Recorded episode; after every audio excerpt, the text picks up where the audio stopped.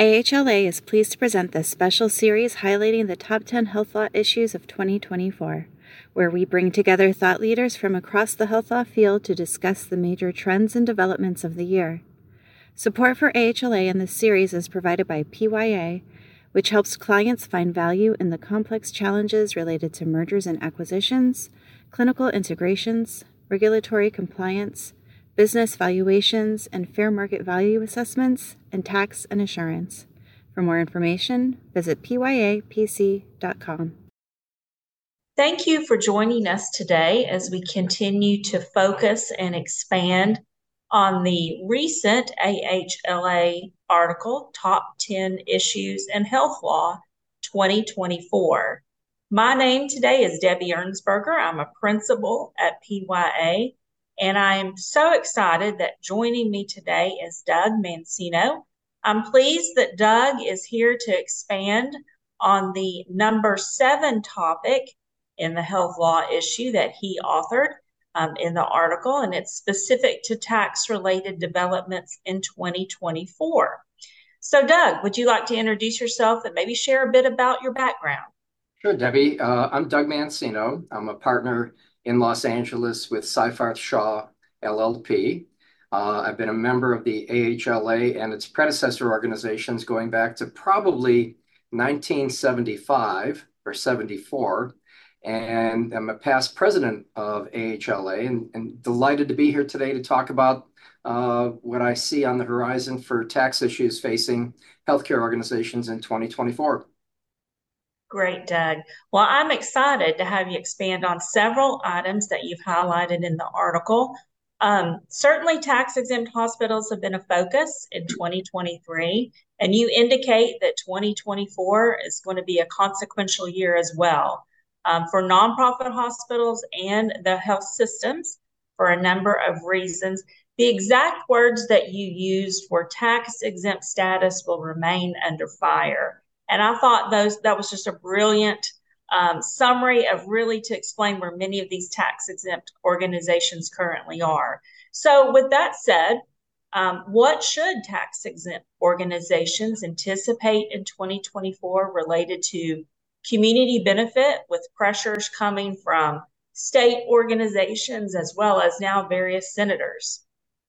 Uh, yeah, I think the issue facing nonprofit healthcare organizations and hospitals in particular is the fact that they've been barraged by a great deal of what I would say potentially unfair and, in any case, bad publicity concerning the lack of sufficient community benefit uh, relative to the value of tax exempt status that they derive from both the federal government as well as state and local governments from a property tax and sales tax exemption standpoint.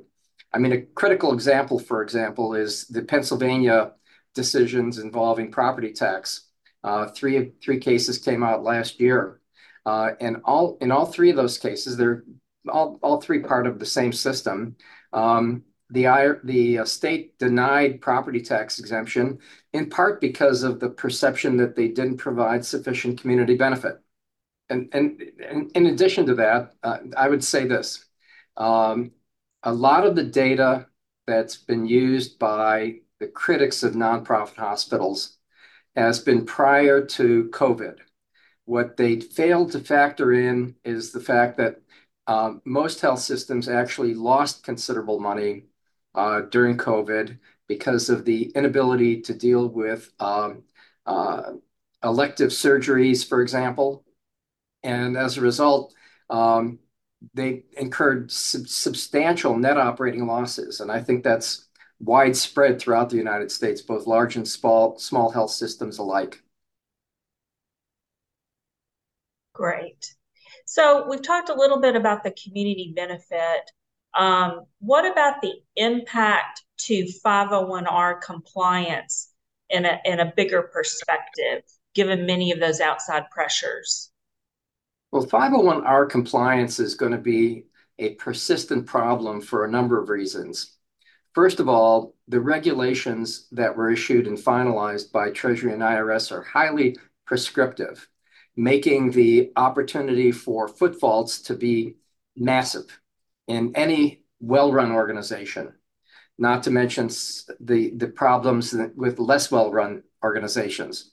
So I think that Uh, I believe that the IRS will be stepping up its level of uh, compliance checks uh, for 501(r) compliance, mainly because of congressional pressures.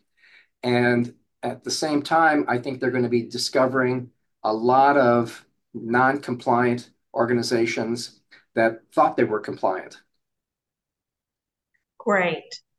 So let me ask you as well, you know, in light of this continued focus on community benefit, the related reporting that's then in Schedule H of the Form 990, and how, you know, so many third-party watchdogs are taking a look at that information, what do you think are some of the best practices with regards to community benefit?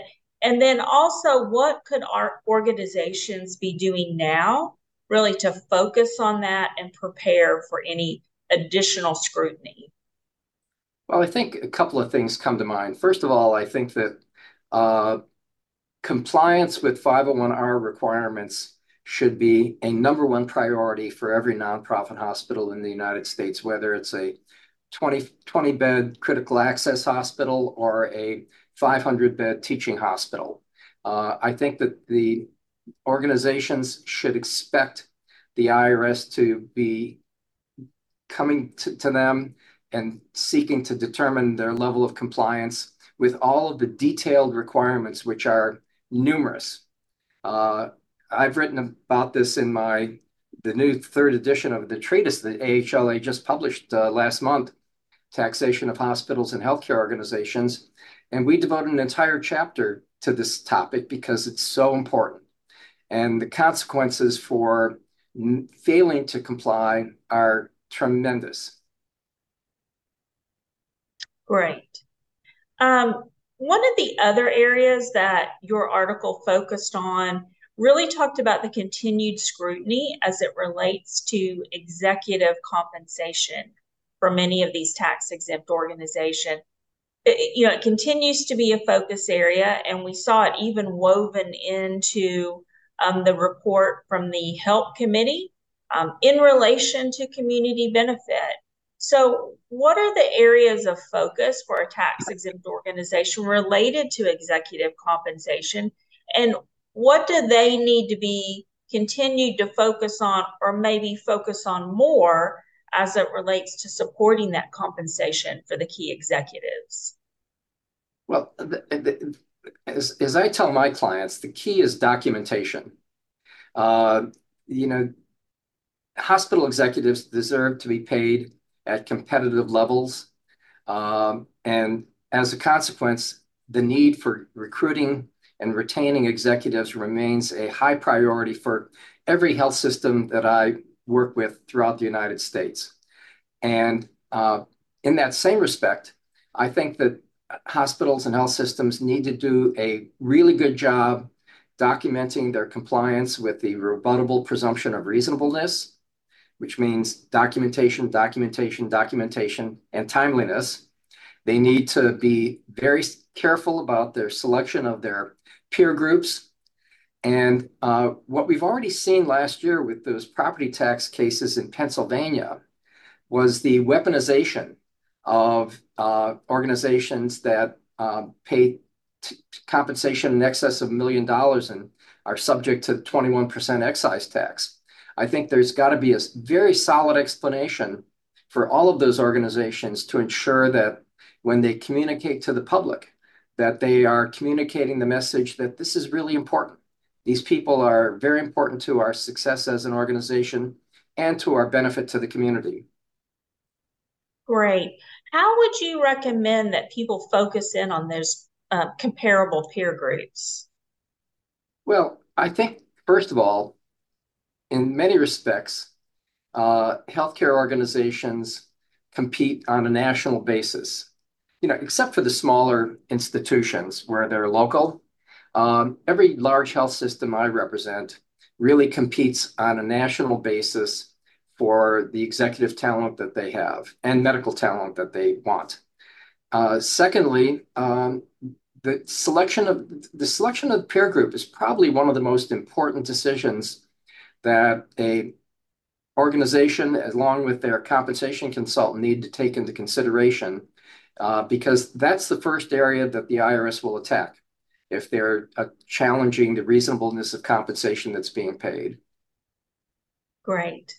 Well, it's been a real joy being with you today, Doug, and reading your article. And I just appreciate everything that you do for AHLA. Thank you, Debbie. Thank, thank you, Doug. Thank you, everyone.